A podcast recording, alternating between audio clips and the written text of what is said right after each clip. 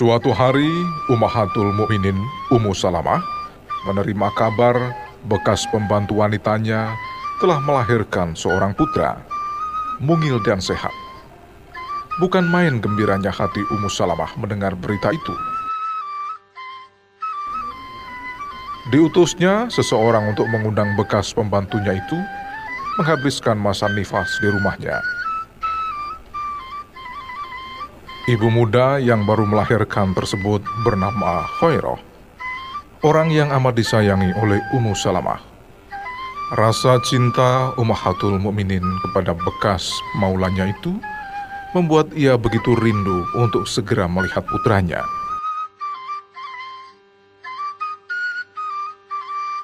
Ketika Khairah dan putranya tiba, Ummu Salamah memandang bayi yang masih merah itu dengan takjub, sukacita, dan cinta.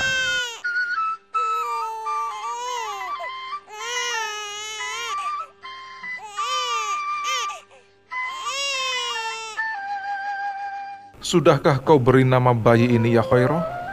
Begitu tanya Ummu Salamah. Belum ya ibunda, kami serahkan kepada ibunda untuk menamainya. Begitu jawab Khairah. Mendengar jawaban itu, Ummahatul Mukminin berseri-seri, seraya berkata, Dengan berkah Allah Subhanahu wa taala, kita beri nama Al-Hasan. Maka doa pun mengalir pada si kecil begitu selesai acara pemberian nama.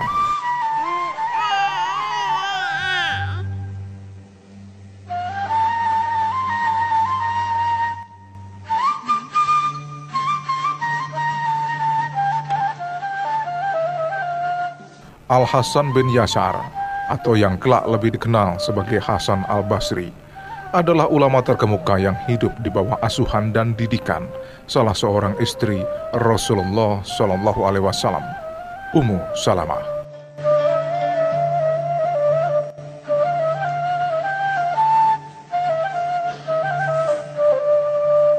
Waktu terus berjalan, seiring dengan semakin akrabnya hubungan antara Al Hasan dengan keluarga Nabi Muhammad Sallallahu Alaihi Wasallam yang membuat semakin terbentang luas kesempatan baginya untuk beruswah kepada keluarga Rasulullah Sallallahu Alaihi Wasallam.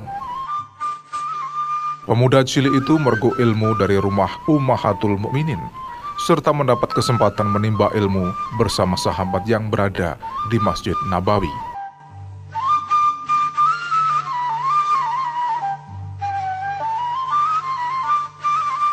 Ditempa oleh orang-orang soleh, dalam waktu singkat, Al-Hasan mampu meriwayatkan hadis dari Utsman bin Affan, Ali bin Abu Thalib, Abu Musa al-Ashari, Abdullah bin Umar, Abdullah bin Abbas, Anas bin Malik, dan sahabat-sahabat Rasulullah lainnya.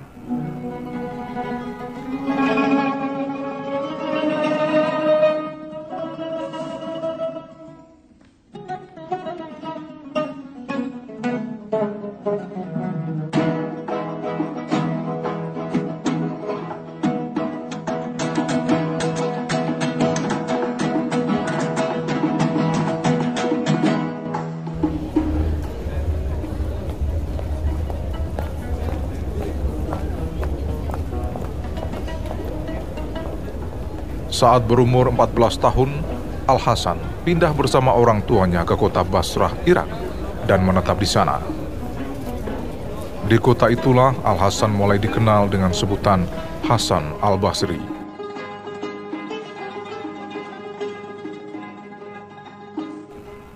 Basrah kala itu terkenal sebagai kota ilmu dalam daulah Islamiyah. Masjid-masjid yang luas dan cantik dipenuhi ilmu. Para sahabat dan tabiin banyak yang sering dan singgah ke kota itu. Di Basrah, Hasan al-Basri lebih banyak tinggal di masjid, mengikuti halokahnya Ibnu Abbas. Dari beliau, Hasan al-Basri banyak belajar ilmu tafsir, hadis, dan hiroat. Sedangkan ilmu fikih, bahasa, dan sastra dipelajarinya dari sahabat-sahabat yang lain.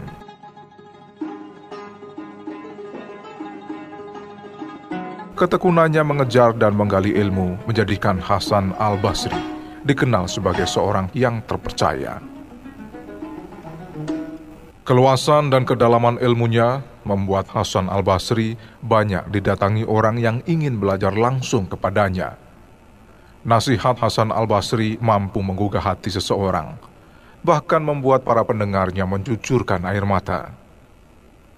Nama Hasan al-Basri makin harum dan terkenal, menyebar ke seluruh negeri dan sampai pula ke telinga para penguasa.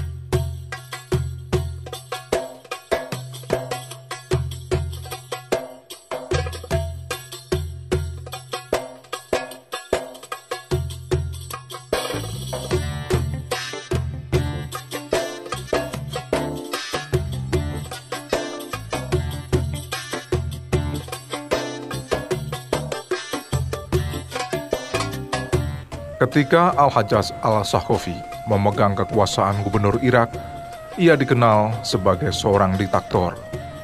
Perlakuannya terhadap rakyat terkadang melampaui batas.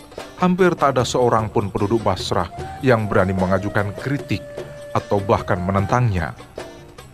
Hasan al-Basri adalah salah satu di antara sedikit penduduk Basrah yang berani mengutarakan kritik pada Al-Hajjaj. Bahkan di depan Al-Hajjaj sendiri, Hasan al-Basri pernah mengutarakan kritiknya yang sangat pedas.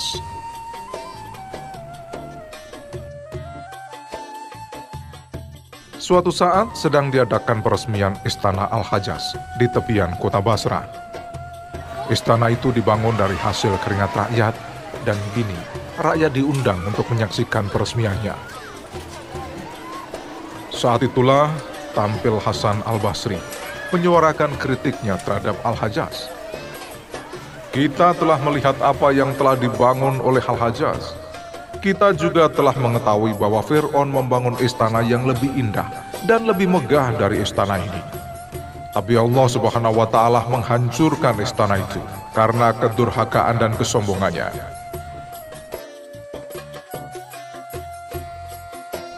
Kritik berlangsung cukup lama beberapa orang mulai cemas dan berbisik kepada Hasan al-Basri agar ia segera menyudahi pidatonya yang berisi kritikan terus-menerus. Namun, beliau menjawab, Sungguh, Allah telah mengambil janji dari orang-orang yang berilmu supaya menerangkan kebenaran kepada manusia dan tidak menyembunyikannya. Begitu mendengar kritik tajam tersebut, Al-Hajjaz menghardik ajudannya Celakalah kalian. Mengapa kalian biarkan budak dari Basra itu mencaci maki dan bicara seenaknya? Dan tak seorang pun dari kalian mencegahnya. Tangkap dia, hadapkan kepadaku. Semua mata tertuju kepada sang imam dengan hati bergetar. Hasan al-Basri berdiri tegak dan tenang menghadapi Al-Hajjaz bersama puluhan pengawal dan algujunya. Sungguh luar biasa ketenangannya saat itu dengan keagungan seorang mukmin, seorang muslim dan ketenangan seorang dai, beliau menghadapi sang tiran. Melihat ketenangan Hasan al-Basri, seketika kecongkaan Al-Hajat sirna. Kesombongan dan kebengisannya hilang. Ia langsung menyambut Hasan al-Basri dan berkata lembut, Kemarilah ya Abu Sa'id. Al-Hasan lalu mendekatinya dan duduk berdampingan. Semua mata memandang dengan kagum. Mulailah Al-Hajat menanyakan berbagai masalah agama kepada sang imam dan dijawab oleh Hasan Al-Basri dengan bahasa yang lembut dan sangat mempesona. Semua pertanyaannya dijawab dengan tuntas. Sesaat kemudian, Hasan Al-Basri dipersilahkan untuk pulang. Usai pertemuan itu, seorang pengawal Al-Hajjaj berkata, Wahai Abu Said, sungguh aku tidak melihat Anda mengucapkan sesuatu ketika Anda berhadapan dengan Al-Hajjaj. Apakah sesungguhnya kalimat yang Anda baca itu? Hasan al-Basri menjawab, Saat itu ku baca, Ya Allah pelindungku dalam kesusahan. Jadikanlah hukuman haja sejuk dan keselamatan buat, sebagaimana engkau telah jadikan api sejuk dan menyelamatkan Ibrahim.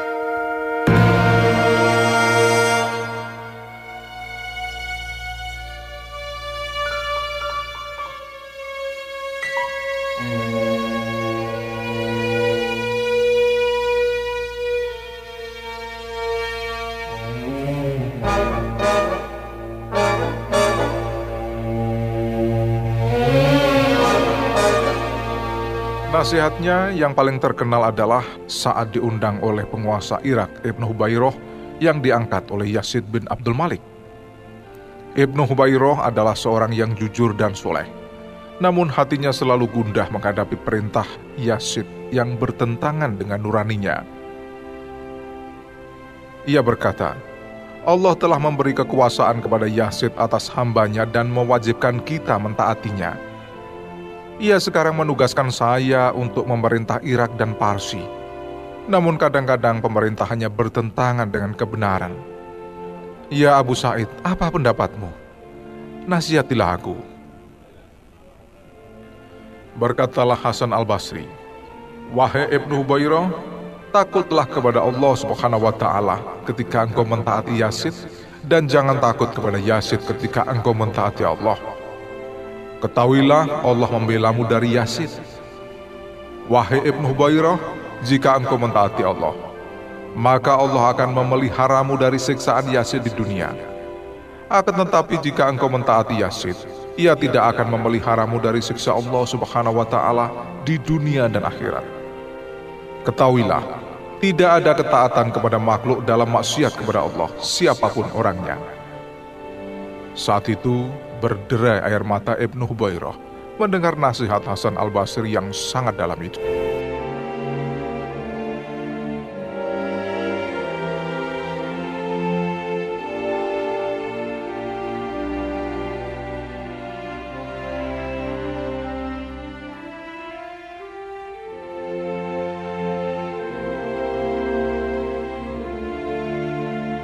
Pada malam Jumat di awal Rajab tahun 110 Hijriah, Hasan al-Basri memenuhi panggilan Allah Subhanahu wa taala. Beliau wafat dalam usia 80 tahun. Penduduk Basrah bersedih. Hampir seluruhnya mengantarkan jenazah Hasan al-Basri ke pemakaman. Hari itu di kota Basrah tidak diselenggarakan sholat asar berjamaah karena kota itu kosong tak berpenghuni.